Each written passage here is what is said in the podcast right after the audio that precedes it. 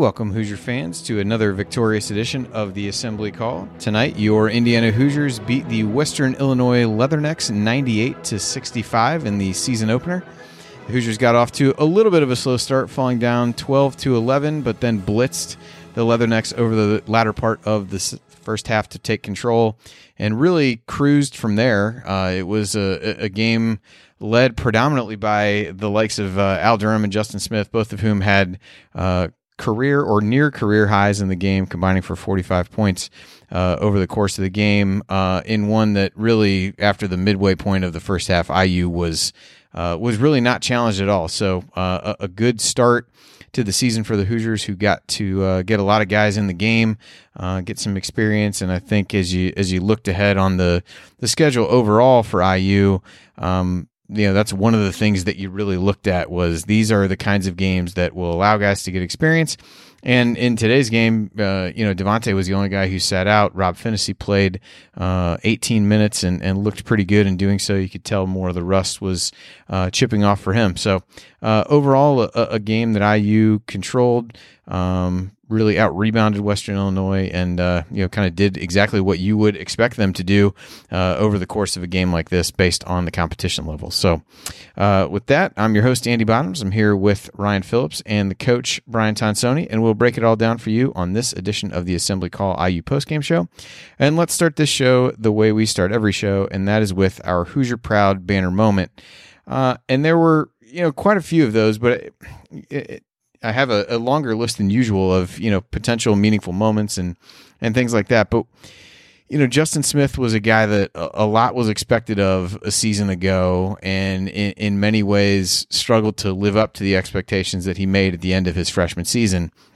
And I thought this was particularly early in the first half where he was really active uh, off the ball, really active defensively and and there was a possession where he got an offensive rebound off of a missed free throw.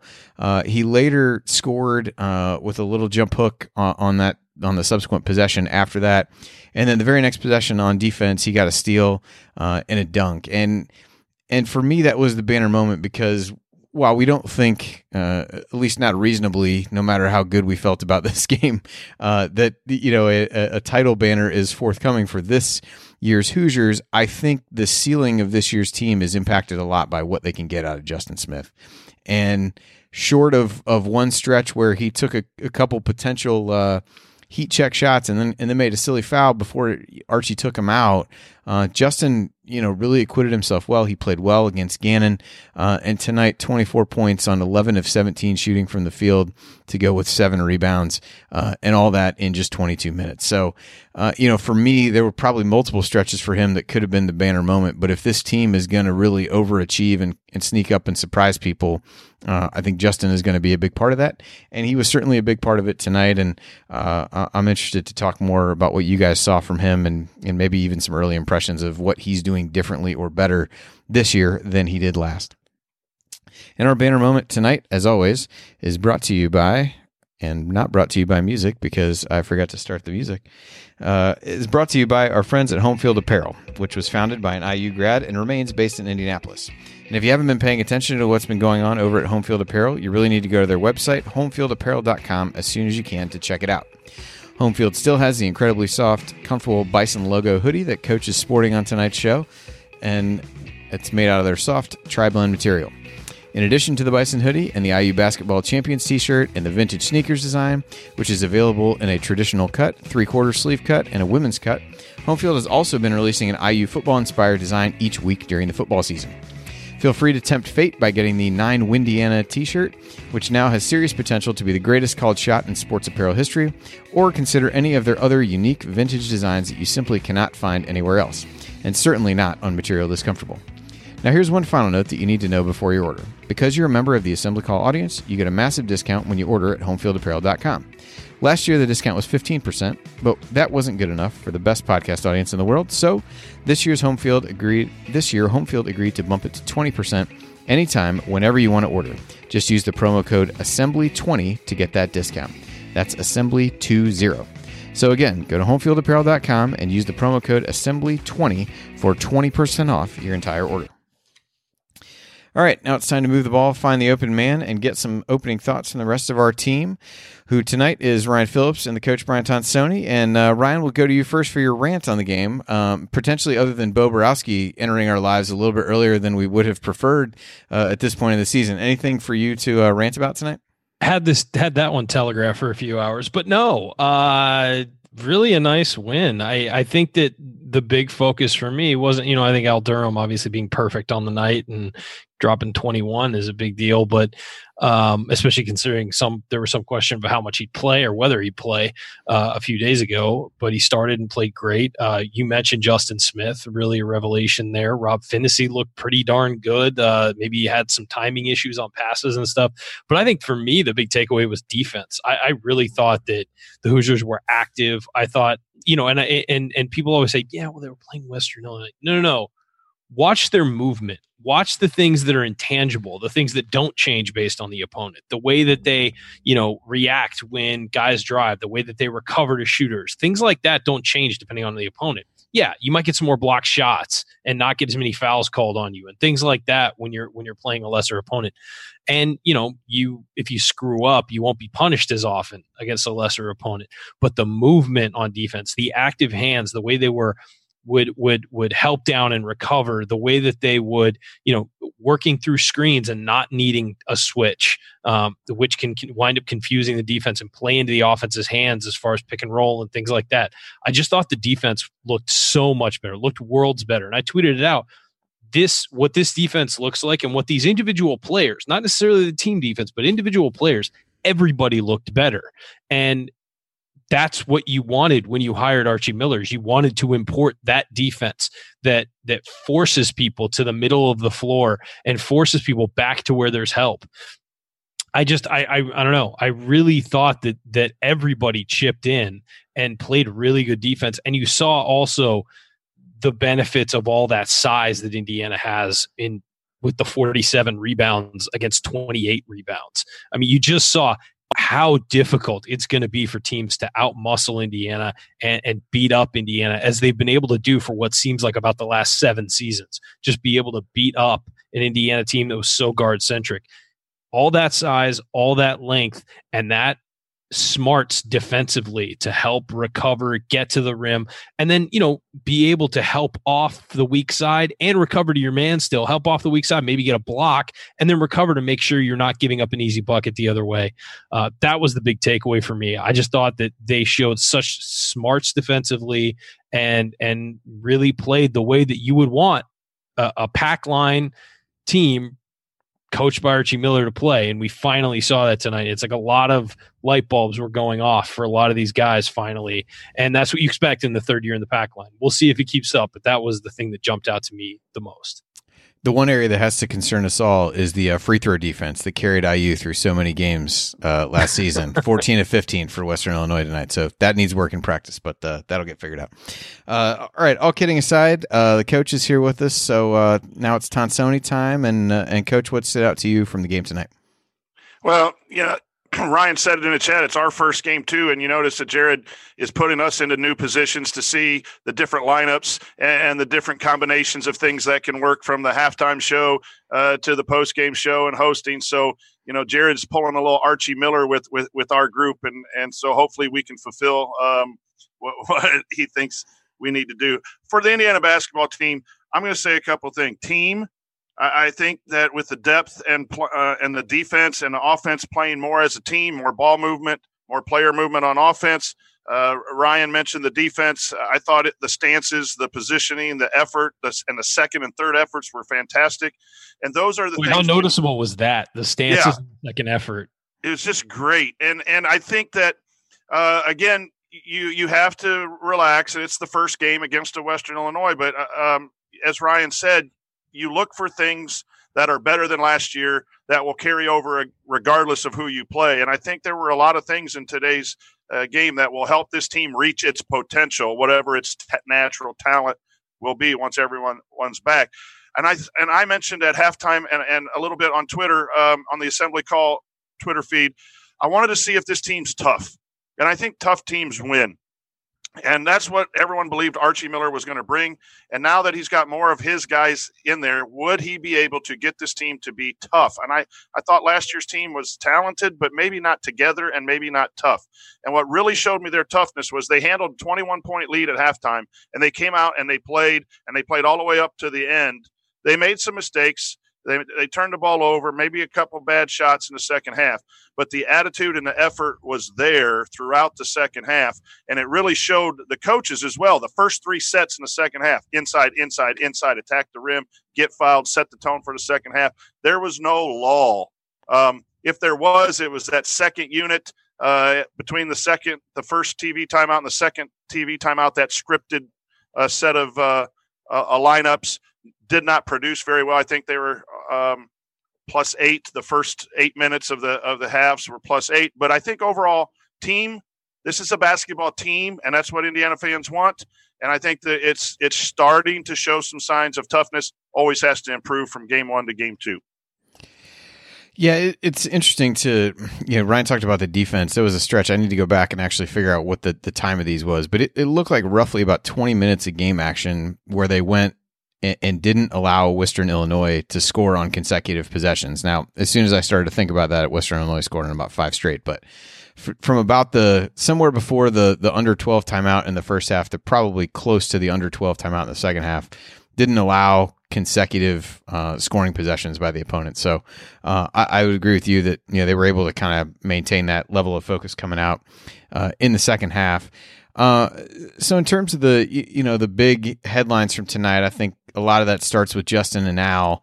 Um, so with Justin, I, I, know I mentioned him a, a, little bit earlier, but but Ryan, what were your overall impressions of him? And and again, it's two games, but uh, have you seen anything from him uh, in his in his junior season that uh, you really think he's been able to sustain over these first couple games?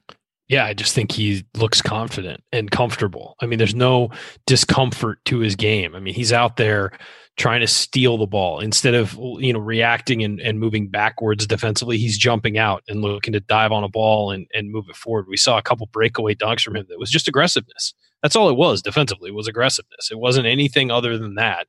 Uh, it wasn't great technique or anything like that. It was just, hey, there's a ball kind of loose. I'm going to go jump on it and, and and go push it and maybe go up on the floor, go up the floor. Um, he's just a guy who needs confidence. He has every physical tool in the book. We've talked about this endlessly for the last couple years. The physical stuff he doesn't need to work on. Um, his jump shot maybe still needs some work, but this is a guy who can attack the rim with anybody. And then transition, he just goes straight for the. He was just going straight for the rim. He wasn't questioning it. He wasn't holding up. He wasn't waiting for somebody else to take the ball away from him and do something. He was pushing it and, and trying to get into the paint and, and get a layup. And there's just an aggressiveness, and um, you hope that doesn't go away against better opponents. I mean, he knows he's physically more imposing than anybody on Western Illinois, but he's just confident and he looks like he knows what he's doing out there and he looks that he knows he can get points and and knows that he can attack. Defensively he was looking to help out everybody because he know he he, he looked like he knows he's a guy who physically can go pin a ball on the backboard knows he can you know be imposing. If he steps in if somebody gets by somebody else he can step in and uh, you know dissuade them from shooting the ball. Um, i just thought that he looked like a smarter, more confident, comfortable player. That was that was it. That was what jumped out. It wasn't anything specifically about technique or anything like that. It was just he looked like he believed he could score when he had the ball, which is something that we'd only see in fits and starts in the past, where he'd have a stretch of about five possessions where he thinks he can score, and then the rest of the game he kind of coasts through it. This is a kid who looks like he's confident, look like he's coming into his own as a junior. We'll he's see. Locked in. He was yeah, locked in all night long. Because in the past, we've seen maybe one game like that, and then the next game it falls apart and it takes three games to get him back to it. Then we'll see it again. It's about consistency. And I think the same thing would hold true for Devonte Green. We know they can do it. It's whether or not they believe they can do it and whether or not they're consistent in their actions on the floor. Yeah, I thought, you know, with Justin, it was kind of being engaged, activity level, whatever you want to say. I mean, he had three offensive rebounds, three steals, and two blocks. I mean, all of those things speak to me to a guy who really was was locked in, as you said, coach. And the other thing I noticed about him, and I think there's some opportunities for guys to to improve at getting him the ball in these situations. But as soon as the ball went into the post, more often than not, he was trying to make a hard cut toward the basket, and that manifested itself in in a couple easy baskets. But those guys really have to um, make sure that they're looking for him. But I thought his movement off the ball has a lot better than what we've seen uh, in, in, recent years. Coach, any thoughts on on that aspect of his game? Well, again, we need to see consistency, and that needs to be game to game now too. He can't show up the next game and, and not be locked in because Indiana's going to need him locked in. And he, uh, we'll talk stats in the in the second segment, but he only had 22 minutes um, with, with the depth. If I'm reading the box score right, 24 points, seven rebounds in 22 minutes. But the thing that I saw early was his stance. I'm a big stance guy. If someone's locked in a stance and moving their feet, they might get beat every once in a while because this is an athletic game. But if you make a, a guy guard your yard, go around instead of a direct drive, and Justin was locked in. Um, and, and and that he's always been a really better defensive player than offensive player so far in his college career and we've been really tough on him on the on the mental side. Uh, all of the fans and everyone's been really tough. We have to really give a lot of praise for his mental toughness uh, tonight and it really showed and if he can do that consistently man this is going to be fantastic. He needs to be more aggressive on his jumper. I think he holds on to it too long and shoots on the way down. He missed a three missed a mid-range he did hit a three later. He got his feet set, and I thought that was better for him. So that is the one technical uh, part that he needs to get better. But loved his little jump hook post move. Loved his offensive rebounding and putbacks, getting out on the break. It's just a fantastic effort in, in game one. We just need to make sure we see it game two, three, four, and five. Yeah, I thought for as much as this team wants to play through, eh, you know, the the more noted big guys, I guess, in, terms of De'Ron Davis and Joey Brunk and, and Trayce Jackson Davis. I, there were a number of guys who were really posting up. Justin's done that a little bit more in these couple games. Um, has made a couple jump hooks. They were even posting up Damezi toward the end, which maybe was part of who was in the game at that point. But um, you know, Race had a nice move inside. So you know, again, this this identity of of getting the ball inside is one that we're going to continue to see from them, and and hopefully that play can continue from Justin. Uh, in terms of other individual storylines. The other big one was was Al Durham for a variety of reasons. You know, one uh, we hadn't seen Al yet this year. Got it got dinged up at the end of the the secret scrimmage against Marquette. Was held out of the game against Gannon, and then uh, as part of the media availability, he was there and you know said he was ready to go. And uh, and was he ever? Twenty one points, seven of seven from the field, including three of three from three point range, four of four from the free throw line, uh, four rebounds, three assists and uh, and again, plus minus in a one game sample, you know, you can say whatever you want about it, but he was plus 37 in 27 minutes. So uh, that at least bears mentioning, if, if nothing else, even if we think that might not mean a whole lot. Um, but but coach, um, you know, seeing Allen there running the point uh, a bit at the beginning and uh, really shooting the ball confidently. He he didn't look like a guy that and didn't play like a guy who had been banged up. But uh, you know, what stood out to, to you from his uh, perfect game tonight? Well, watching him so far, when we've been able to see him, his shot looks so much better. He a lot of arch, Way better, and it's soft at the rim, and he's just playing with confidence. And the thing I think that Indiana fans, again, in a game like this, what you take away are those things that are going to carry over. Uh, I think Indiana's always been ranked by all the national media at their floor. I, think we're seeing Justin Smith way above his floor from what he performed last year. And if Al Durham can be consistent in how he played tonight, that's um, going to be an increase in what maybe people expected from from this team talent wise. But Al was very confident. I thought he handled the point guard uh, really, really well. If you if you wanted to find something, I think a few decisions on the break, and I think the whole team, the transition offense decisions were, were, were not great. Some were okay, but overall, I would I would rate that maybe at a C. Their decision making on the break, uh, even though the pace was good, but Al was a reason. He's been working at the point guard. Everyone wondered could he play the point guard, and now with Phinisee and Al playing at this level, that just gives a lot of flexibility to running an offense uh, to Coach Miller. So his game offensively was great, um, and I thought defensively, he uh, obviously he held his own, uh, and we'll see it when we play tougher competition. But uh, Al Durham playing the way he did, it, it, it, was just fantastic to see in game one, especially with the limited guard depth early in the season.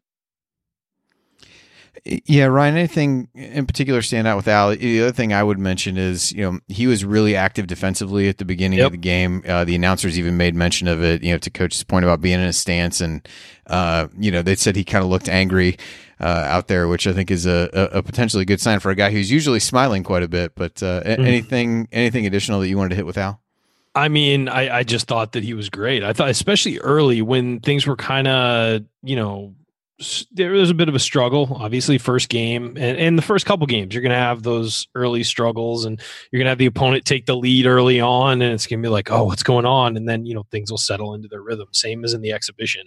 Uh, i thought he really settled them down by hitting a couple shots. Uh, one of them was a long two that i think he meant to be a three. I don't think he was intending to shoot a long two but he hit back to back a three and, a, and then a long two and then he hit another three on the break. And he just he was very confident shot and, and, very confident with the ball in his hands. He's again a guy like Justin Smith who knew that I'm better than the guys on the other team. I'm going to go take it to them and make them defend me, as opposed to I'm going to figure out how to get around their defense. No, make the defense react to you, not the other way around. And uh, I just thought he was aggressive and smart and moved the ball when he needed to, drove when he needed to, passed when he needed to. Um, and and you know to finish the night seven to seven from the field three of three from the fee- uh, from three point range, four of four from the line, four rebounds, three assists. I mean, he he it was a well rounded effort, and and um, I, I, just I was impressed with how he played and the pace he played with, and how definitive he was in his movements and, and things like that. You know, it wasn't just uh, he he wasn't just trying to you know defer to other people. He was I'm going to make this decision and I'm going to go and I'm going to find a spot and, and I'm going to make you pay for the way you're defending me. And um, that was the way, quite frankly, Al Durham should be playing and should have that that attitude, especially because look, with the depth this team has on the interior, we're going to need some guards to attack as well to help open that up, help open the interior up for them. So um, I, I, thought it was real encouraging to see that from Al, especially this is now at 100 percent and and um, you know, he and Phinisee both are not at 100%, but I thought both played pretty well. And I think it's hilarious to look at the box score. And obviously, plus minus isn't everything, but Al is a plus 37 on the night. And I think that um, that is uh, indicative of how he played. Also indicative of you not listening when I had said that a minute ago. So no, I know. indicative I'm, I'm just, of many things, but that's I, fair. Can't I reiterate what you say and make you look better by agreeing with you? Oh, you're so you're so benevolent. I appreciate it. All right, well, coming up, we're going to continue. All right, coming up, we're going to continue our breakdown of IU's 98 to 65 victory over Western Illinois. We'll point out the meaningful moment you might have missed and go inside the numbers when we come back here on the Assembly Call. Stick with us.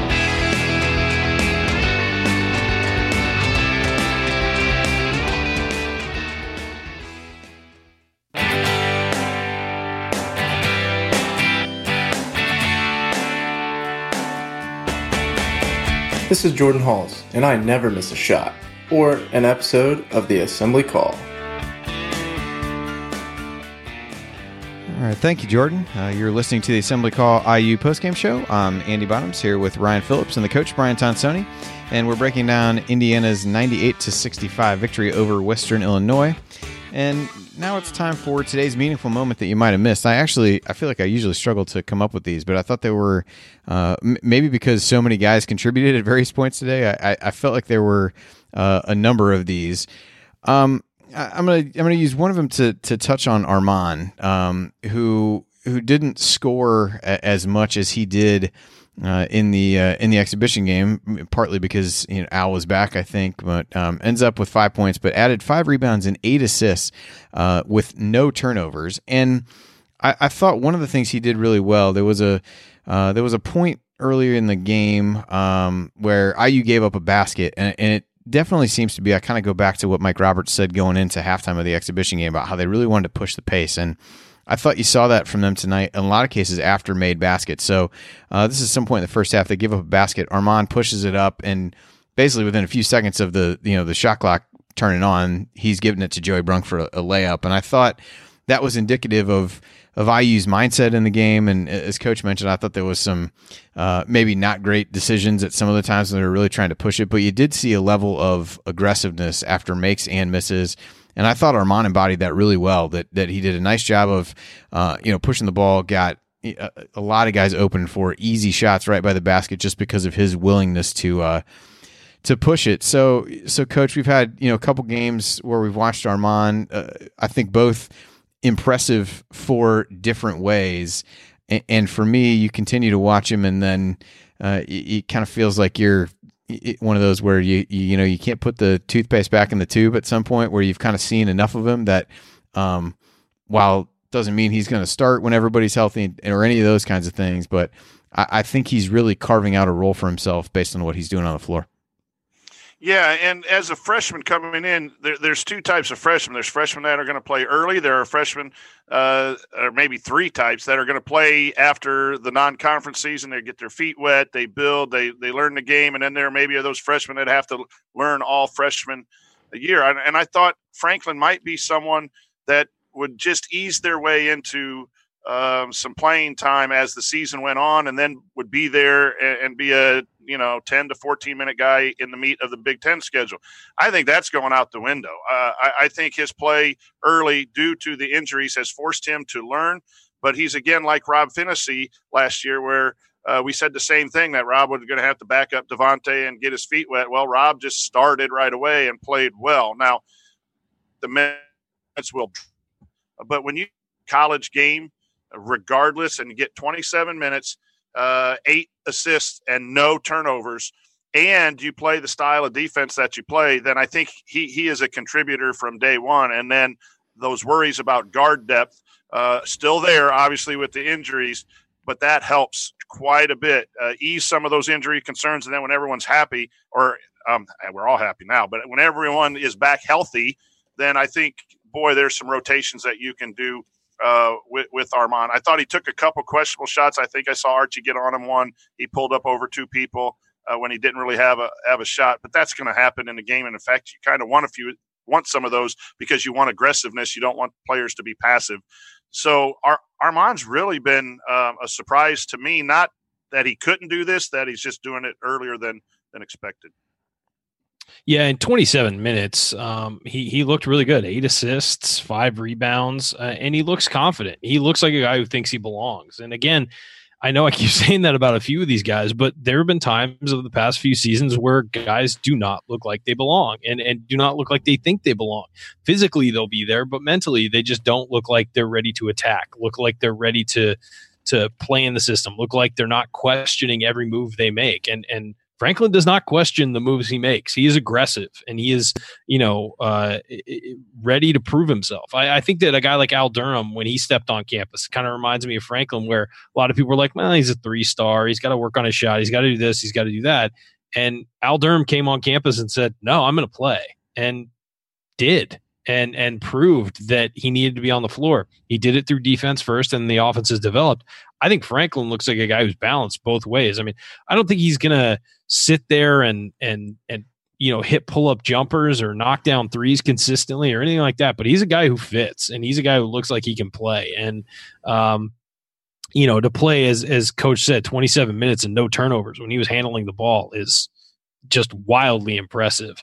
And uh, I, I just think that you know, especially and also only two fouls to not foul that much as a freshman is I mean, shocking. After his seven in the secret scrimmage, that yeah. was a concern. Uh, you know, so he just looks like a guy who again is comfortable and confident, and and that might be the key to this team. I mean, we're starting to see it emerge. Is you know, Al Durham looks confident, and he he did last year, but he looks even more confident. Looks like he's comfortable with his role. Armaan Franklin looks like he belongs. Justin Smith looks like he belongs. Rob Phinisee, we expect that. But even with the injuries, maybe we expected him to look a little uncomfortable. Nah. Race Thompson, I thought, looked really good out there. He going to score four points, but grabbed six rebounds, looked like a, a presence on the interior on both ends. I I mean, there's just guys who look like they are ready to play. And and that wasn't the case last year, and it wasn't the case the year before. These guys look like they are here not to just be on the team, but play and contribute. Yeah, you, you mentioned a couple other guys that I had jotted down some moments for it, and, and Jared actually put a few in the in the run sheet as well. So let's let's touch on Phinisee first. I do want to get back to race. Um, there was a play in the first half that Rob was defending somebody out kind of close to half court, dove on the floor. You know, again, I think a, a good sign uh, for a guy who's battled some injuries uh, and and really still looked rusty at times tonight. But you could start to see a little bit more of uh, you know, his his kind of normal game. So he did that. Eventually, Justin Smith ends up with the ball for a dunk. Uh, after that, Jared touched on a, a you know kind of heat check three pointer that he took in the first half, which uh, you know, he, he kind of mentioned was good to see because he was, you know, confident enough to take it. Uh, and then, you know, just being able to come back in the second half, he said he noticed him, um, you know, walking a little gingerly at a couple points. I thought he might have started to cramp up a little bit at the end, um, hoping that maybe why he he looked the way that he did there. But I thought you at least started to see him get back to to more of what you know we we envisioned for him as he moves into his sophomore season. He ends up with 14 points, made six out of 10 um, from the field, three assists. Uh, did have the three turnovers. I thought he you know was one of the guys sometimes in transition, um, knowing you know when to to let up a little bit. But uh, overall, Ryan, I thought that that he, you know, again, he's a guy who hasn't practiced a lot, but you could start to see some of the rust shake off tonight. Yeah, I mean, it it's what you expected from him, though, right? I mean, he's he's yep. just always so consistent, and um, I don't know. I, I just think that the what did you think, Coach? I mean, yeah, I, I always go. I'm a defensive guy. I like the way he he came out. If you're hurting and trying to just get through the motions and get some minutes in, you're not going to give that kind of effort on defense. And his stance and uh, diving on the floor, and, and, he, I think he got beat some that he won't get beat when when he's healthy. Uh, but that that shows me a lot. And then his aggressiveness offensively is something that this team needs. Not just a distributor, but he can score. Uh, I, yeah.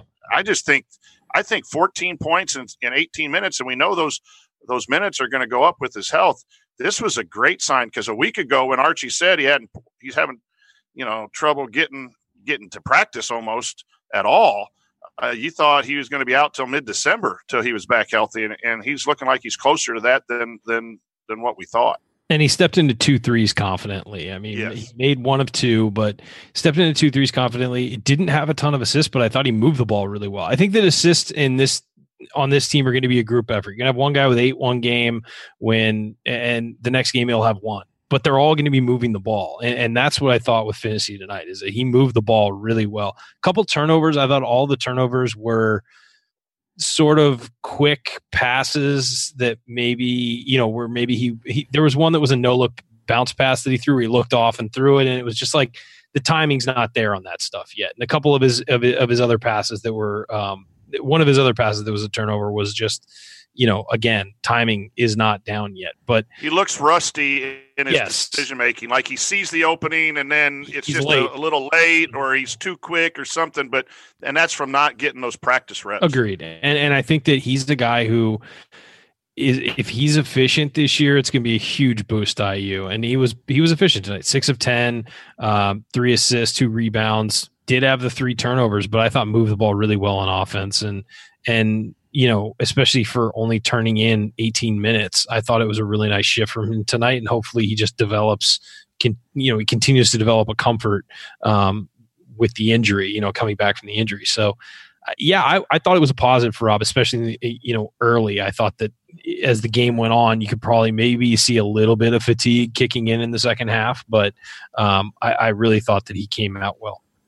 Yeah, I think for for him it was good to see him be able to play more minutes. In in some ways, in my head, when it it was clear that Al was going to be available, you kind of wondered if those two would just kind of swap out and maybe Rob wouldn't play a whole lot. So I thought that the fact that he felt well enough on the heels of uh, you know kind of playing and, and presumably practicing more since the other exhibition game that that was a uh, that was a positive. So coach and I both had something for race, so we'll be uh, we'll have to see if we ended up with the same same moment. But I did think he had some moments as well. The the one that I wrote down was Phinisee missed a three. Everybody kind of stood a little bit, and Race went chased it down in the corner, ended up getting fouled, made both free throws, which was just an added bonus given how the free throw shooting had gone in the second half at that point. And then on the next possession defensively, and I think this is where you really see him potentially making an impact. Um, you know, I think Western Illinois, and we're going to see tons of teams do this. We're trying to put Brunk and Davis in a lot of ball screens and Race on the subsequent defensive possession really did a good job of rotating back and, and basically made a good enough defensive play to prevent uh, a basket, uh, you know, from from a guy right in the lane, um, just by being aware and being in the right spot in the rotation. And I thought, um, you know, that summarizes the kind of thing that he can do and that he can bring to the table uh, really well. So, coach, you nodded as I was saying that. So I'm assuming that one of those, I, at least we uh, we hit on the same one. 1259 offensive rebound in the corner uh, was exactly the one that uh, I had written down. Uh, I, I, just race is going to be those guys that is one of those guys that's not going to necessarily surprise you on the stat sheet, but those little things add up. Um, and that's a free two points by his hustle uh, from under the basket on the opposite side. I think he had to track that down. He did not give up on the play, and that's two points for Indiana in tight ball games. That's going to mean a lot, as well as the defensive coverage. And, and I think once he gets up to, I think you got two guys in Hunter and Thompson that once they get their feet wet in playing and playing collegiately and the scouting reports and getting those feels, you'll see those minutes go up because they do a lot of things that Indiana needs. They're just you know, got to get into the flow of college basketball after being out for for so long due to the injuries. Yeah, I think uh, you know. I think talking about him here gets to a point that I know Ryan was was making in the chat around the the balance on the team, and you know we've kind of gone through and highlighted a couple really strong performances from from Justin and Al, some some contributions from you know guys like Rob and and Race, um, and, and I do think whether that's a, a, a a true winning formula that that you can have a team that's going to play you know eight nine ten guys and and maybe it's not the same guy night in and night out. I guess that remains to be seen whether that can be effective for this team. Um, but i do think ryan as, as you mentioned in the chat that the balance on this team is is definitely one of its greatest assets uh, in the absence of a true kind of standout star uh, or, or whatever you want to say. So so what did you see tonight that that made that stand out to you in particular well, there's a lot of interchangeable parts, right? I mean, you know, Race Thompson, Trayce Jackson Davis, uh, Jerome Hunter, even in the in the post some tonight. I mean, there's it's just there's a lot of guys who can do a lot of things for you, and I, I just think that look, I mean, you had four guys in double figures tonight. Two of them had 20 plus with Durham and, and, and Justin Smith. But then you had Trayce Jackson Davis with eight. You had Jerome Hunter with seven. You had Race Thompson had only had four, but had six rebounds and, uh, you know, in 14 minutes and, and played really well when he was in there. I mean, there's just that we talked about even a year ago that this roster shaping up the way it was going to shape up was going to be a very balanced roster. There wasn't going to be one star who leads the way. It's going to be a balanced roster, and there's going to be con- contributions from a lot of different guys. I mean, Joey Brunk got you 11 tonight. How often in Big Ten play is he going to get you 11? I don't know, but De'Ron Davis also only played eight minutes and had two, and we know he's capable of getting 15 in a Big Ten game because he's done it before. Um, so I just see there's a lot of guys who can help you every night. It's like hockey line shifts. I mean, you know, that's how deep they are. Is they could literally change all five guys on the floor, and he'd still feel pretty good about it because there's guys who can contribute at different levels. I mean, Trayce Jackson Davis, you know, you leave it, him in for 30 minutes tonight, he's probably pushing a double double.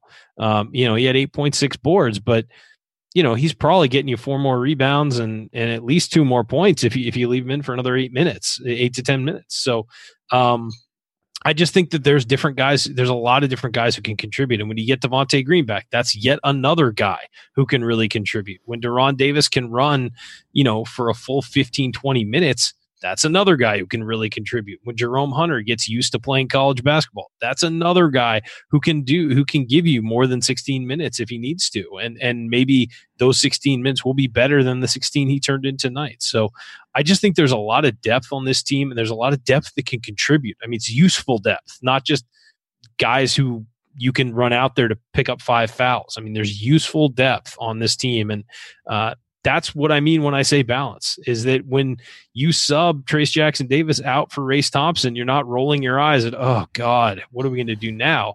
You're getting a legitimate guy who can come in and contribute. And and we haven't seen that in a while. I mean, when there's that much depth on the team, and uh, that depth can be detrimental because you know some guys don't get enough playing time and don't develop fast enough. But you look at this team and you feel like these are all guys who can contribute. They all need to be in there. All right, well, let's go uh, inside the numbers. And as you might suspect, in a game where uh, IU scored 98 points and won by 33, uh, there are a lot of positive numbers on the uh, on the IU side of the ledger. We touched on the rebounding. Uh, I guess a couple things from a, a, team stat standpoint uh, that I'll I'll lead off with. one of them is this is second straight game if you if you count the exhibition game where team didn't shoot a lot of free throws in the first half and came out and shot a ton in the second half. Just seemed to be yeah, it speaks to wore him down. They wore him down. Uh, yeah, I mean, just they could kind of get the ball where they wanted, and I think to, to coach's point, they they really came out in the second half and, and exerted their will on them and, and and put it away. So IU gets to the free throw line 21 times in the second half after getting there just four times in the first half. Made 15 of them, so 71% in the second half and 68% overall for the game. Uh, it was kind of ugly at the beginning of the, the second half. It was kind of a make one, miss one, but they, uh, you know, eventually did a good job there. By the same token, shot just two three pointers in the second half. Ended up five of eleven from three for the game. Again, I think that fits in with a lot of what we what we yeah. talked about. They're not going to be a team that shoots a lot of volume, but hopefully they're uh, quality shots. And I think for the most part, uh, they were. There are a couple, you know, kind of heat checks that I would uh, that I would put in there, and then the turnovers. You know, eleven in total uh, for the game, seven in the second half. They had four in the first, I think, 11 possessions. I think I tweeted out at some point, IU, the first 11 possessions, they had scored on seven of them and turned it over on the other four.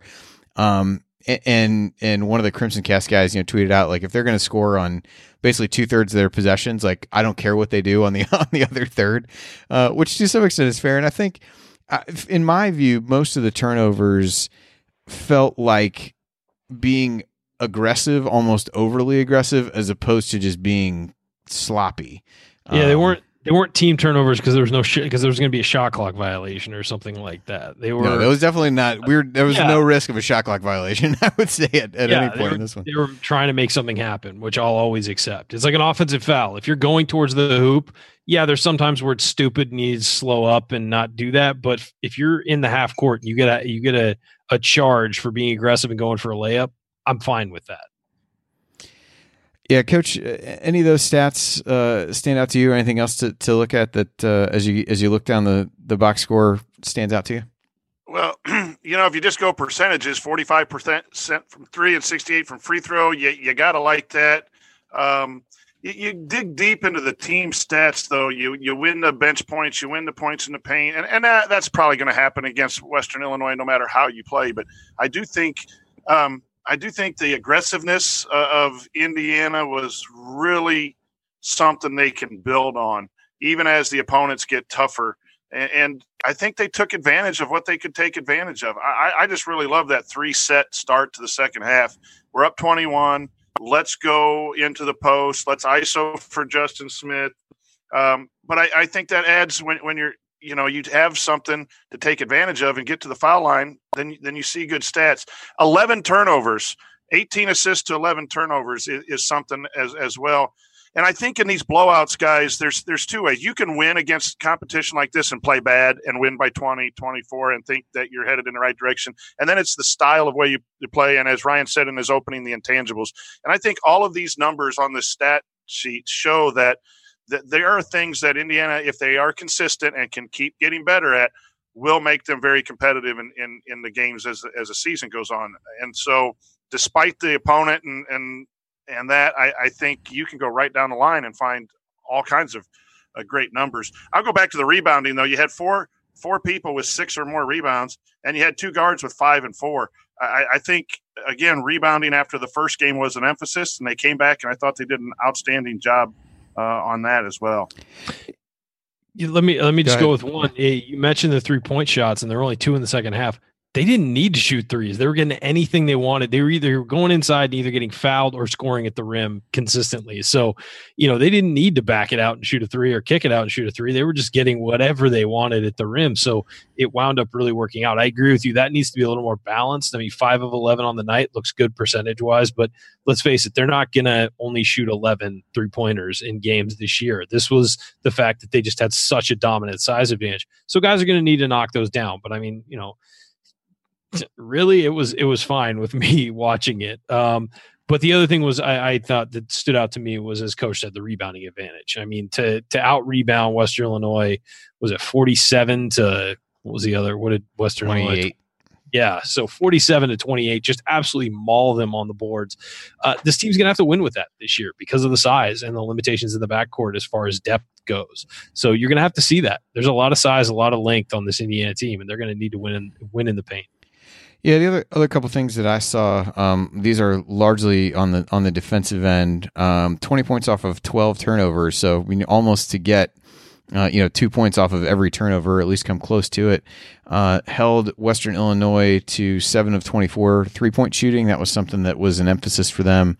Uh, I think in listening to the uh, the Crimson Cast preview, there were a couple guys uh, on Western Illinois that had shot it well last year. Didn't really think anybody got into a rhythm. Even some of the ones that uh, you know they made were uh, you know one was banked in, one's the one at the end of the half. So you know those were And- a, a little bit flukier in nature.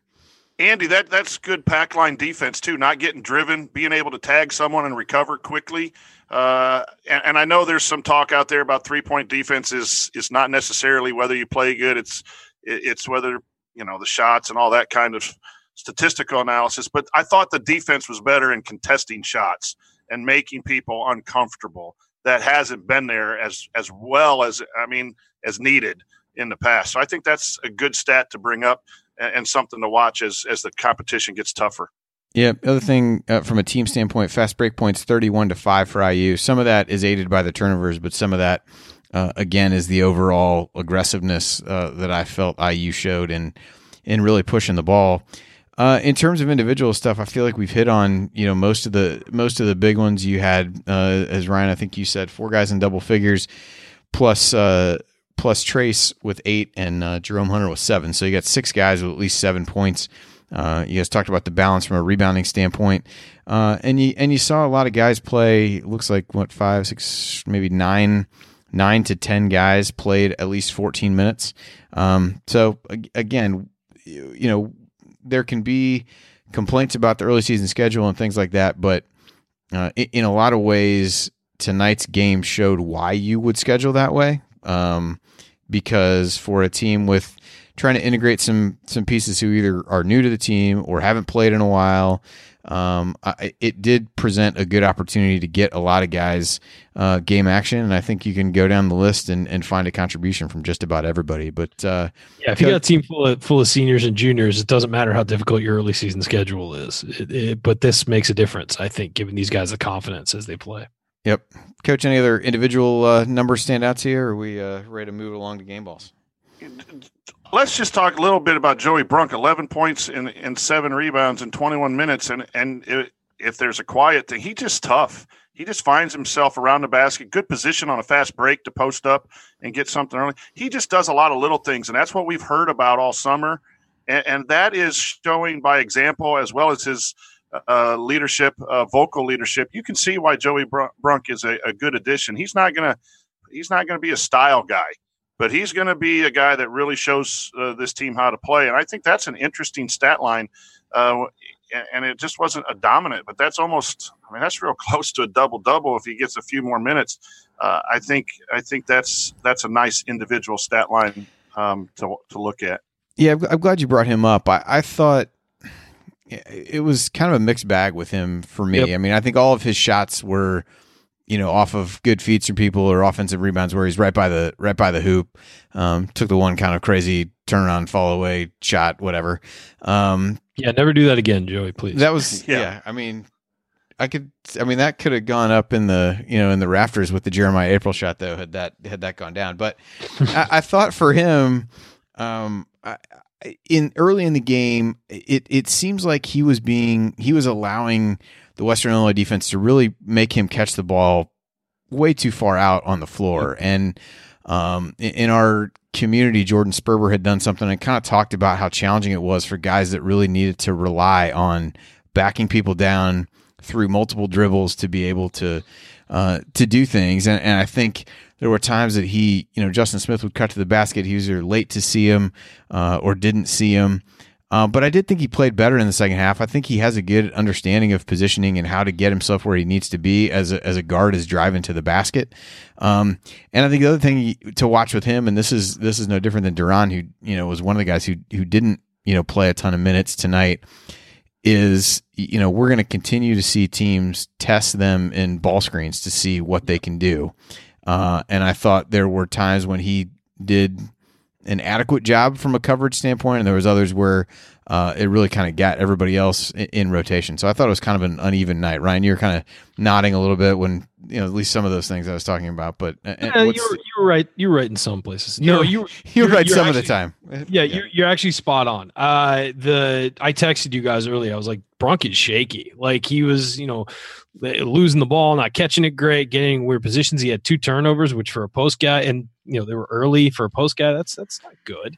Um, but he really settled into the game. I thought as it went on, and again, he's an Indiana guy playing his first regular season home game at Assembly Hall. I mean, you get it. And, there were a couple guys who came out a little a little hot early. I thought uh, Jerome Hunter came out a little hot early too. You know, just kind of not settled and and not you know focused necessarily on the right things. And so I would say that uh, that Joey really settled down. In the first half, I was a little, especially early in the first half, I was a little concerned with how he was playing. And you know, it's like we expect a lot from this guy. We've heard a lot from him let's you know let's see what happens but he really kind of let the game come to him in the second half and i thought he was much better around the basket in the second half i thought he was much better defensively in the second half uh, snagged seven rebounds finished his, his coach said with 11 and 7 and uh, really settled into the game but but yeah that that beginning i was not super confident in what we were seeing from joey brunk but again it's early season. The next we're going to repeat that over and over again for the next few weeks. Like, hey, it's early. A lot of guys are playing or used to playing all this stuff um, we're gonna we're gonna see them settle in, and hopefully uh, we see more of second half Joey Brunk. Moving. Yeah, I don't, and I don't think uh, with him it's not it's not lack of effort or understanding. I think you're seeing a little bit of a guy who played in a different system for a couple years and is starting to adjust and, and figure out what his role is really going to be here. So um, I, I, I kind of shared some of your uh, your fear, I think, in the first half, but I think you did see. Kind of like, wait a minute, because Joey Brunk is the last guy you expect shakiness from. Well, I think that I think the hard part is, yeah, I think, but but there was a little bit of that that would happen in the offseason where everybody would kind of point back to like, yeah, but look at what he actually did at Butler and what some of the numbers were, and how does that really jive with a lot of the praise that he was getting or what he was being praised for in the offseason. So I think you're seeing a little bit of that where, you know, I think some of the things that he does are a little bit more uh, intangible, which you know, sure. as cliche as that is to say, I don't know that he's a guy that's going to light up the stat sheet on, at any given point anyway. So, yeah, uh, and my point was he's a lunch pail guy, and he got eleven and seven. Um, and, and, it yeah. didn't, you know, it wasn't anything brighter. Yeah. Didn't stand exciting. out for sure. Yeah, he, even I, his, I you know, he had a he had a dunk, but it wasn't like uh, TJD dunk, you know. but and you gotta like you gotta like those guys uh, that can uh, improve within the game as well. Hey, you need you need guys like Joey Brunk on a Big Ten roster. You just do. You need a lunch pail guy who's going to work hard and not mind taking some hits and taking some bumps for you, and and you know continuing to get up and get after it. All right. Well, coming up on the assembly call, we're going to hand out our game balls and uh, hit any other lingering storylines. Look ahead to IU's next opponent. Opponent. Then it will be time for last call. That's all next here on the assembly call. Stick with us.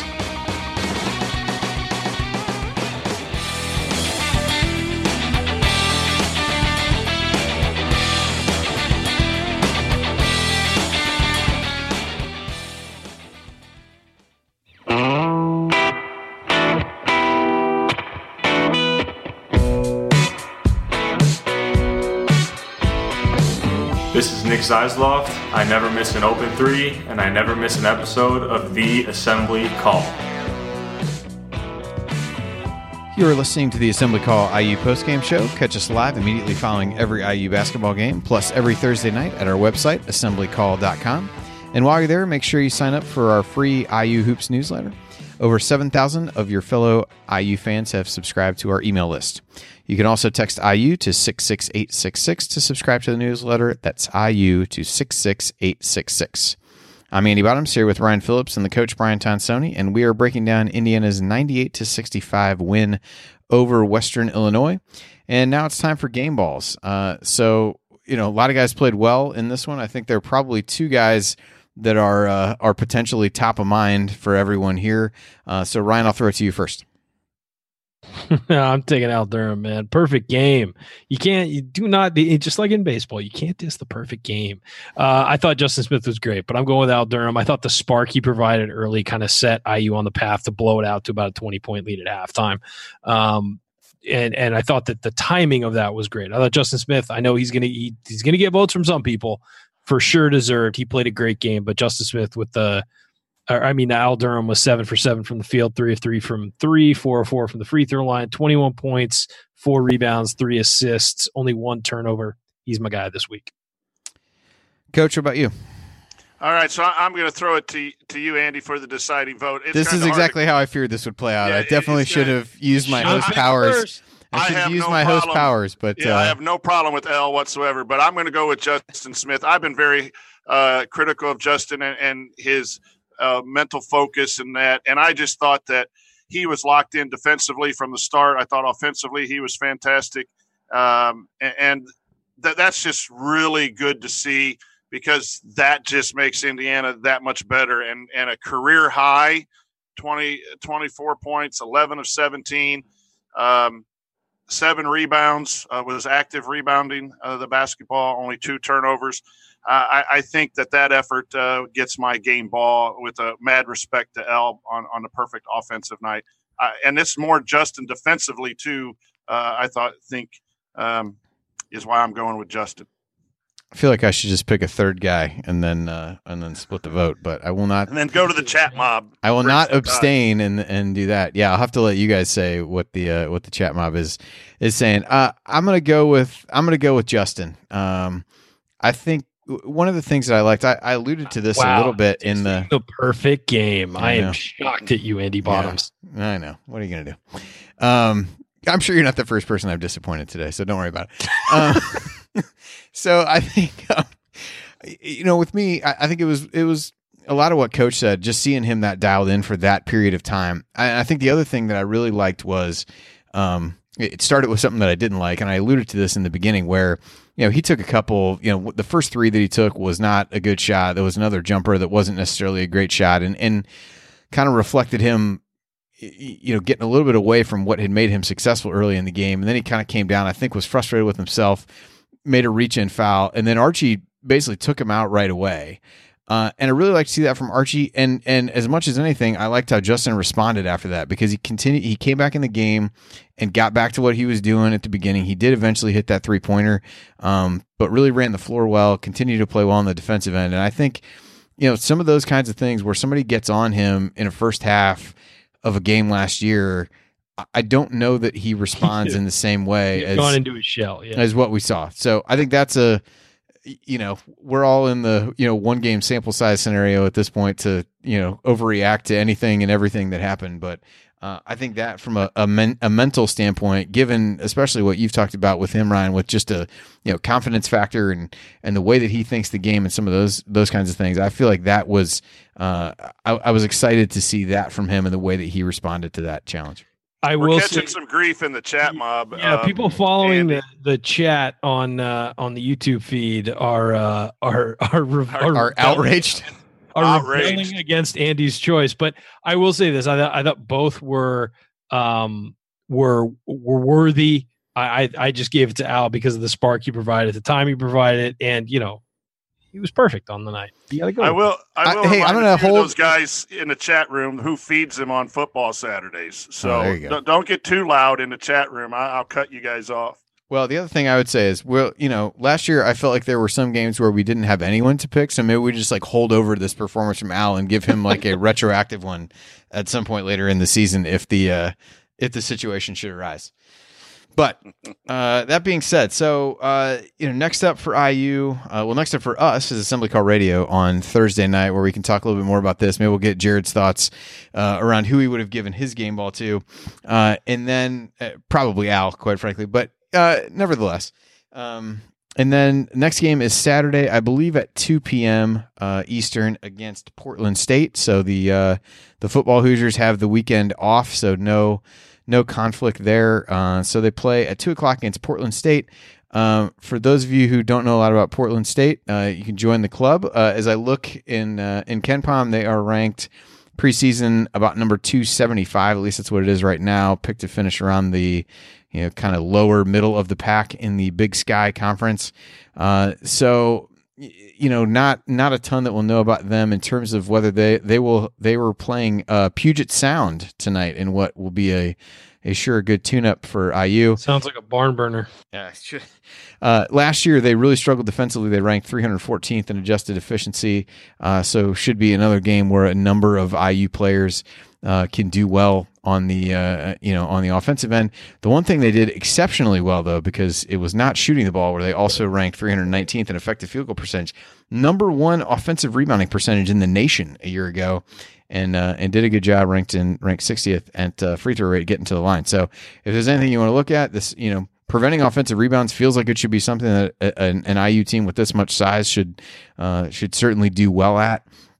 So you know that that remains to be seen, but that'll be uh, you know potentially a, a, test for them in that regard um, as you look down. Although it, it would uh, looks like you know most of the guys with high, a couple of the guys with high offensive rebounding marks for them last year were seniors, but there was a couple of juniors who uh, did well on that end as well. So you know if there's anything to watch in that game, it will probably be uh, what happens on the glass because it feels like another case where uh, IU should be able to get a lot of guys going offensively.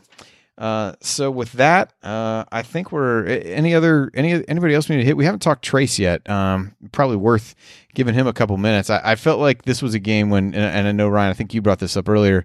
Uh, you know, maybe he could have double double if he played longer. It felt like a game where he could have just scored whenever he he felt like it. Yeah. Um, just to to kind of, I think all of his physically the were, best player on the floor, no yeah, question. Just physically overmatched whoever else was yeah. there, and I thought rebounded the ball well for uh, you, you know for somebody who um, you know, we expect that of, but I think I feel like Archie had made some comments uh, in in the preseason that you know wanted to see him improve there. So uh, he had six rebounds, five defensive, one offensive there, and he uh, probably could have had a couple more, but his teammates snagged ones that were going to him. I mean, also, it was also, it was a free for all on the gra- on the glass, really, for IU tonight. Yeah. Do you guys think that he looks more comfortable right now with his back to the basket when they he can make that little Sigma move and face up and dribble in to yeah. his left hand? And uh, I, so I think you wonder if he'll get more run at the five at sometimes instead of that two two posts. Because boy, when he was at the five and, and, at the twelve minute mark in the first half, when Indiana made their run to put you know put some distance, uh, I really like that lineup, and I think that frees him up a little bit more to do what he does. So it'd be interesting to see. Uh, if he gets some runs solo at the five instead of uh, kind of being force fed at the four. Yeah, I think he'll get some time on the block at the five uh, when IU goes smaller, and I think Hunter will get some run at the four as a result of that. And, and even a two-headed monster of, of Trayce and and Race Thompson at, at, the at the forward spots is is is a real possibility. So I, I think that there's going to be a lot of mix and match lineups. I think that's what the next couple games are going to be about: is figuring out who does what, where, with who, and, and where the chemistry lies. Um, but yeah, I thought Trayce was great tonight, and and you know the blocks uh, were all fantastic. He threw a four blocks. I mean, it, you know, the kid is a monster from the weak side, and he's going to continue to be a monster from the weak side for as long as he's on campus.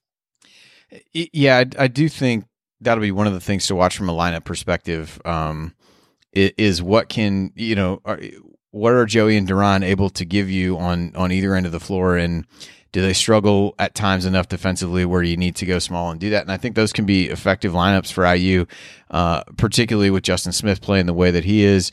You can slide him at the four, Race Thompson at the four, as, as you mentioned, um, and, and, the guards, uh, those who have been healthy have, have played well, and I think you'll see Jerome Hunter eventually be able to, uh, you know, slide to that rotation as he continues to knock the rust off. So, I think you can get by uh, with a lot of things in some of these early early games, and once the competition starts to ratchet up in December, uh, I'd be curious if you see more of those lineups where uh, where Trayce is playing the five. All right, you're listening to the Assembly Call IU postgame show, and remember that because you're an Assembly Call listener, you get 20% off of your entire order at homefieldapparel.com with the promo code Assembly20. So if you want a great deal on the most comfortable and unique IU apparel that you'll find anywhere, go to homefieldapparel.com and use the promo code Assembly20 for 20% off your entire order. All right, guys, it's time for last call for the night. So, uh, Ryan, why don't you uh, why don't you take take the first one? One and zero, oh, baby. One and zero. Oh. That's that's that's the uh, the takeaway tonight. I thought they played really well. Um, uh, you know, in the Archie Miller era and in the Tom Crean era, there were a couple early season games that were too close for comfort, and I thought that Indiana just took care of business tonight. It was workmanlike. They overwhelmed, overpowered, and just overworked uh, Western Illinois from about the 10 minute mark of the first half on.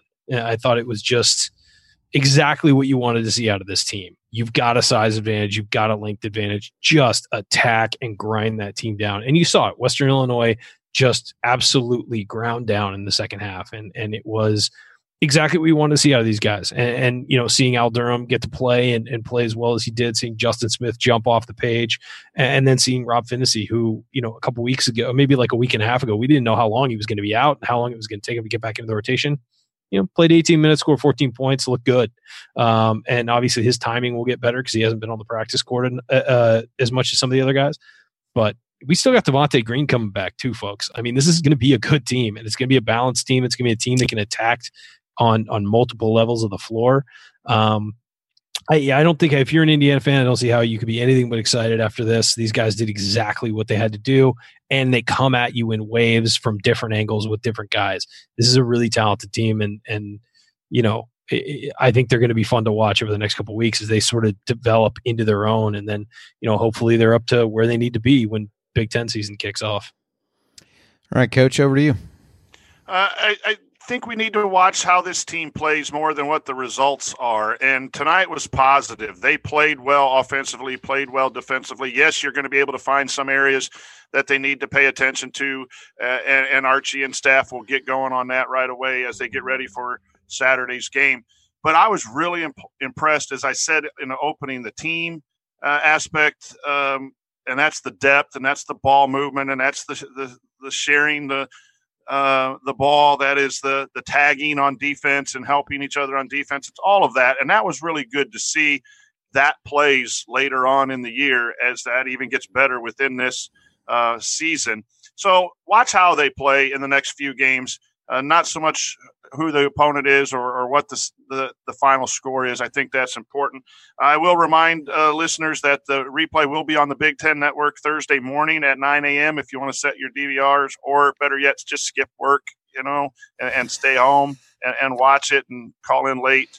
Uh, you know, I have some days off. I may do that again, uh, but enjoy this this team. I think it's going to be enjoyable.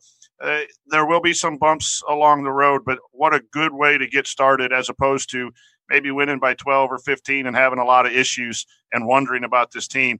I think this team has some upside, and it's good to get the season started. All right, and and for me, this team in general is is really intriguing to figure out how it all comes together. Uh, as I was rolling out my preseason bracketology on Inside the Hall, there were a lot of questions about IU and either why they weren't in or what kind of held them back in my eyes. And I, I tried to summarize that today, and I thought it was, you know, something that I really tried to watch for tonight. You know, basically, my point was that the overarching concern about the roster is that it just doesn't have a lot of guys that you know what you're going to get from them on a game in and game out basis. And that ultimately kind of held me back from saying, yeah, I think this this looks like a tournament team or this is going to be a tournament team. And I, think that possibility is there. And so these early games for me are a way to try to figure out like who are those guys going to be. And tonight, uh, and, and even in the exhibition, you know, Justin has really played well and looks like a little bit of a different guy. It's a two game, uh, it's a two game sample, so you hesitate to make too much of that. But if you can continue to watch these games through that lens of, you know, kind of what you said, coach, of how do they play? So what does he look like? Is he you know take plays off? Does, or does he really come and and bring it for an extended period of time? Do we see that kind of shooting and confidence from al uh, you know, on a night in and night out basis, and and do we see Rob getting back to be a guy that you know we we saw at the beginning of his freshman season and was derailed by injuries and hopefully not derailed by injuries again, and uh, just trying to see all the pieces fit together. So this is, you know, the first the first step in trying to figure out who who are this team's guys that we're going to count on night in and night out uh, that are out there. And so it's a, it was a positive start for a lot of guys. I think a balanced effort, uh, and the balance is something that we're going to harp on uh, over the course of the season. But you need a few rocks that you can you know count on uh, game in and game out. And so tonight was kind of sets the baseline for some of that, and then we'll figure out figure out from there who those guys can be and how they can step forward. So while the competition might not be the best in some of these games, um, to me, those are the kinds of things to watch for to really see what is established uh, over the course of the, the early games that's going to hopefully carry in to December when the competition gets tougher and into January when Big Ten play hits full swing. All right, that's going to do it for this edition of the Assembly Call IU postgame show. If you want to hear us do the show live and be part of the live chat, Make sure that you subscribe to our YouTube channel at youtube.com slash assemblycall. And don't forget to go to assemblycall.com or text IU to 66866 to join our free email newsletter. Special thanks to longtime listener Bob Thompson, who produced much of the music you hear on the show. And thank you for listening. We'll be back to talk IU Hoops again with you on Thursday night. Take it from me, Freddie Mac Swain Jr. Keep your elbows in, your eyes on the rim, and man, go up and dunk the ball. Go Hoosiers. Thank everybody for coming out. All right, I got to get out of here, folks. Thank you. Cascade Platinum every night saves you water every night. Come meet me at the dishwasher bay. See, hand washing dishes in your sink uses about four gallons of water every two minutes. Naughty, naughty, sing. But with Cascade Platinum in your dishwasher, four gallons of water gets the whole job done. Slow the flow of that H2O and change your routine. Do it every night with Cascade Platinum. A surprising way to save water. Class leading rear legroom. Available Mark Levinson Pure Play sound system. And now, for the first time, all wheel drive. If there's anything missing from the Lexus ES, it's you. The Lexus ES, now available with all wheel drive. Experience amazing at your Lexus dealer. Click the banner to discover more. 2021 ES versus 2020 2021 competitors. Information from manufacturer's website as of 7 16 2020. Mark Levinson is a registered trademark of Harman International Industries, Inc. Look around. You can find cars like these on AutoTrader. New cars, used cars, electric cars, maybe even flying cars. Okay, no flying cars, but as soon as they get invented, they'll be on AutoTrader. Just you wait. AutoTrader.